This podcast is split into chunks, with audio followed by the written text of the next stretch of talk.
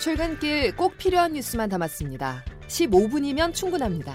CBS 김덕기의 아침 뉴스가 전해드리는 뉴스 쏙쏙.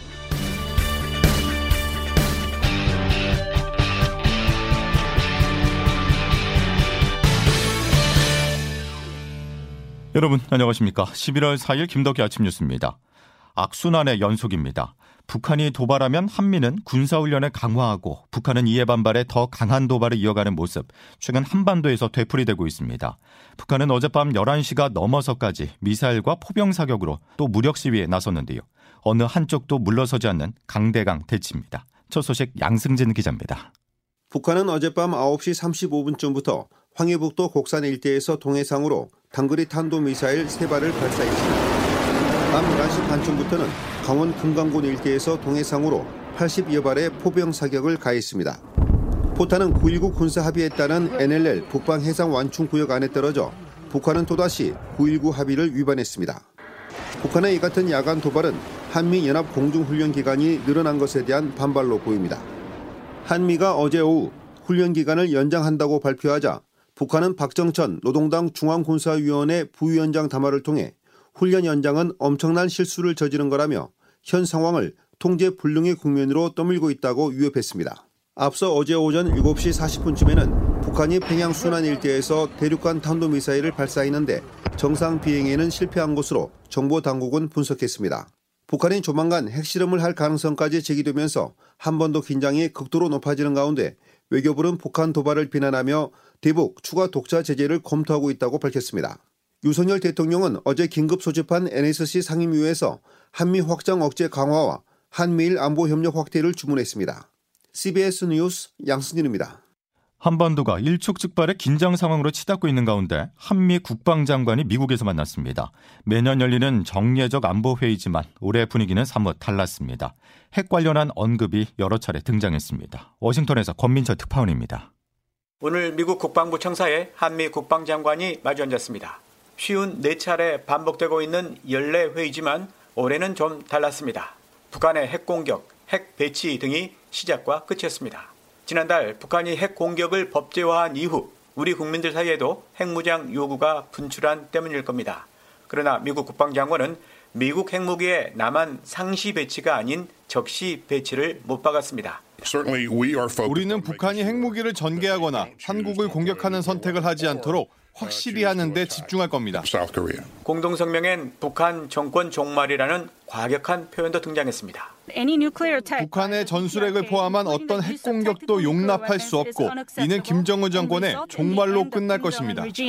북한 핵무기 사용 위협에 굴하지 않겠다는 의지의 표현이자 핵무기 사용을 억제하기 위한 전략으로 들립니다. 북한 핵무기 사용을 가정한 연합훈련도 매년 하기로 했습니다. 이처럼 한미는 이제 북한 핵무기 개발이 아닌 사용을 대비하기에 이르렀습니다. 그런데도 한미는 북한의 핵 보유는 인정해주지 않고 있습니다. 모순입니다. 한미 군사훈련과 북한의 무력 도발은 상호작용을 일으키는 악순환 관계입니다. 이 모순이 악순환의 씨앗은 아닌지 성찰해볼 일입니다. 워싱턴에서 CBS 뉴스 권민철입니다. 모든 걸 미국에만 의지를 할 수는 없겠죠. 우리 방위체계에도 빈틈이 없어야 하는데 물음표가 붙습니다. 북한 미사일 위협에 대응하기 위한 한국형 삼축체계 관련 무기들이 신뢰를 주지 못하고 있는데요. 연이어 발사에 실패했습니다. 김기홍 기자가 보도합니다. 공군은 그제 충남 보령 대천 사격장에서 기량 점검과 전투력 향상을 위해 유도탄 사격대회를 열었습니다. 저고도 요격용 패트리엇 팩2와 국산 중거리 유도무기 천궁의 실사격 훈련을 실시했습니다. 그런데 국산 중거리 유도무기 천궁 한 발이 발사 후 약 10초간 25km 정도 날아간 뒤 서해 공중에서 폭발했습니다. 군 관계자는 레이더와 유도탄 간 신호 불량으로 자폭 처리됐다고 설명했습니다. 여기에 패트리엇 팩2는 발사 직전 오류가 포착돼 발사 자체가 진행되지 않았습니다. 이처럼 최근 북한의 핵미사일에 대응하는 우리 군의 핵심 무기체계가 재기능을 하지 못하는 사례가 이어지고 있습니다. 지난달 4일엔 북한의 중거리 탄도미사일 발사에 대응해 우리 군이 쏜 현무 탄도미사일이 비정상 비행하다가 발사 예정 방향과 반대인 우리 군부대 내부로 떨어지는 일이 발생했습니다. 이어 이튿날 새벽에도 대응 사격으로 발사한 에이테큼스 전술 지대지 미사일 2발 중 한 발이 비행 도중 추적 신호가 끊기기도 했습니다. 북한의 도발이 계속 이어지는 상황에서 우리 군의 핵심 무기체계가 제대로 운용되지 못하자 한국형 3축 체계에 구멍이 뚫린 것 아니냐는 우려가 나옵니다. CBS 뉴스 김기용입니다. 이태원 참사 소식으로 넘어가겠습니다. 시간이 갈수록 정부 대응의 문제점이 하나 둘 드러나고 있습니다. 세월호 참사를 겪으며 위급 상황 시 국가재난 대응 시스템이 얼마나 중요한가를 경험했지만 여전히 부실했고 허술했습니다. 가장 먼저 주목할 부분은 보고책입니다. 신속한 결정으로 현장을 진두지휘해야 할 책임자들에게 보고가 제때 이루어지지 않았고 현장은 우왕좌왕했습니다. 장규석 기자입니다. 이태원에서 압사오류 112 신고가 잇따르던 10월 29일 오후 9시 이임재 용산경찰서장은 용산 대통령실 인근에 있었습니다. 대통령 퇴진 촉구 집회 현장 통제를 마친 이 서장은 이후 인근 식당으로 갔고 밤 11시 15분 참사 발생 5분이 지나서 현장에 도착했습니다.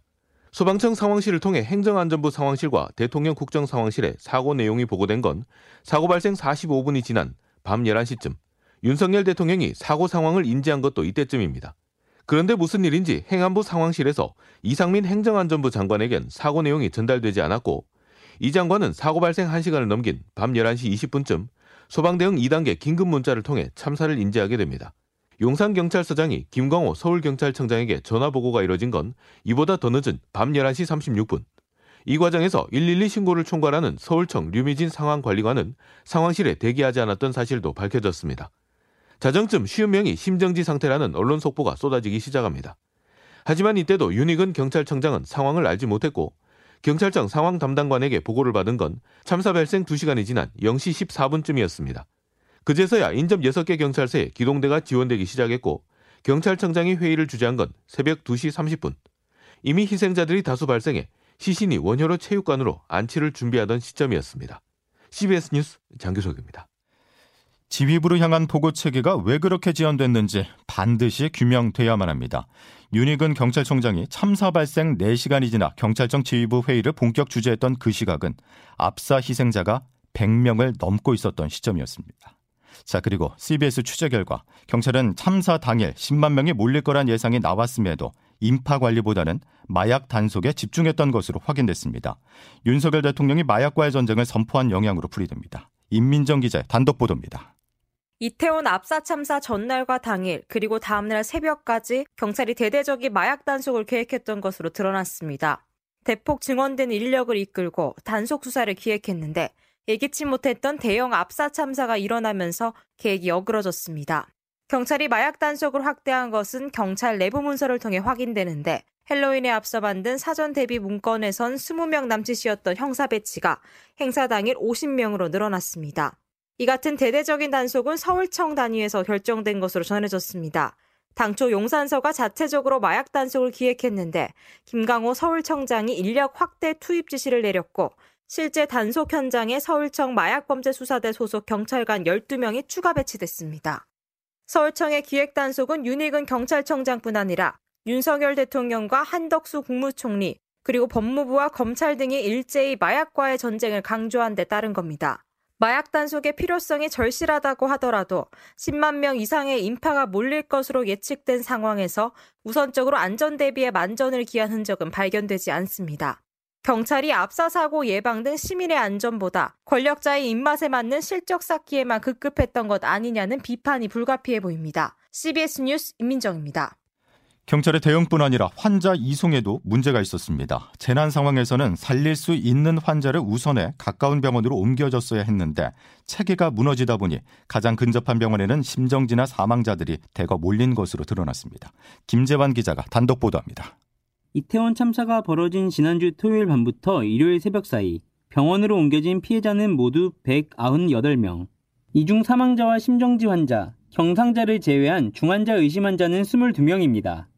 가장 가까웠던 순천향대 병원에는 정작 아랫배 통증 환자 1명을 제외하곤 사망자와 심정지 환자만 55명이 이송됐습니다. 치료가 급한 환자가 멀리 보내졌다는 지적에 정부는 서울 시내 병원이면 가까운 병원에 해당하고 환자 수용성 등도 고려했다는 입장입니다. 박향 보건복지부 공공보건정책관입니다. 서울 시내를 좀 근접거리라고 생각하기 때문에요. 서울 시내에 있는 응급실로 심폐소생술을 할 환자들을 좀 보낸 거고요. 하지만 가까운 병원에 사망자가 몰려 중환자 치료 여력이 떨어져 이는 생존자를 우선하는 응급 대응 원칙과 맞지 않다는 지적이 나옵니다. 유인술 충남대 응급의학과 교수입니다.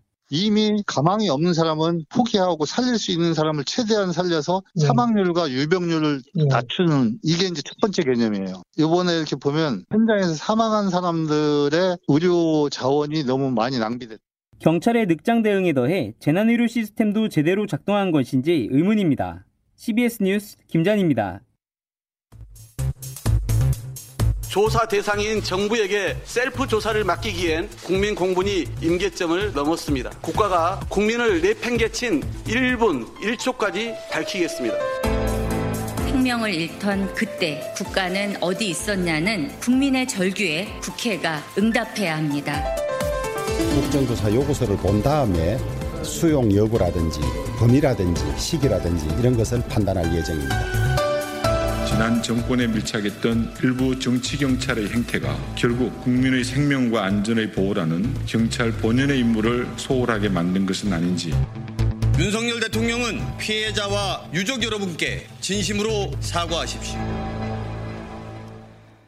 더불어민주당이 이태원 참사에 대한 진상규명과 책임자 처벌을 위한 국정조사를 추진하고 나섰습니다. 현재 경찰이 이태원 참사 사건을 수사하고 있지만 국민적 의혹을 해소하기에는 충분하지 않다는 판단 때문입니다. 더 나아가 민주당은 이태원 참사 관련 특검 도입도 시사하고 있습니다. 반면 국민의힘은 국정조사를 수용하지 않겠다는 입장으로 민주당이 추진했던 검수완박 법안 개정을 조건으로 맞대응하고 있습니다. 자, 김덕기 아침 뉴스 여러분 함께하고 계십니다. 이제 기상청 연결해서 자세한 오늘 날씨 알아보겠습니다. 이수경 기상 리포터. 네, 기상청입니다. 예, 금요일 출근길 몇 도까지 떨어져 있습니까? 네, 오늘 아침 때일은 초겨울 추위가 찾아왔는데요. 어제보다 기온이 5, 6도 이상 떨어지면서 올 가을 들어 가장 낮은 기온입니다. 현재 속초와 고성, 강원 북구 산간에는 한파주의보도 내려진 상태인데요. 출근길 옷차림 따뜻하게 하시기 바랍니다. 현재 철원과 대관령 영하 3.5도, 춘천 영하 2도 안팎이고 서울의 경우도 영상 1.8도를 나타내고 있는데요. 한낮에도 기온이 많이 오르지 못해서 종일 차가운 날씨를 보이겠습니다. 더불어 바람도 다소 강하게 불면서 체감온도는 이보다 더 낮다는 점 참고하시기 바랍니다. 낮 최고기온은 서울, 파주, 원주 10도, 대전과 전주 12도, 부산 16도, 어제보다 낮은 기온이 예상되고 있는데요. 주말 동안 예년보다 차가운 날씨가 이어지겠고 모레 오후부터 다시 평년 기온을 회복할 것으로 보입니다. 날씨였습니다. 금요일 김덕기 아침 뉴스는 여기까지입니다. 다음 주에 다시 뵙죠. 고맙습니다.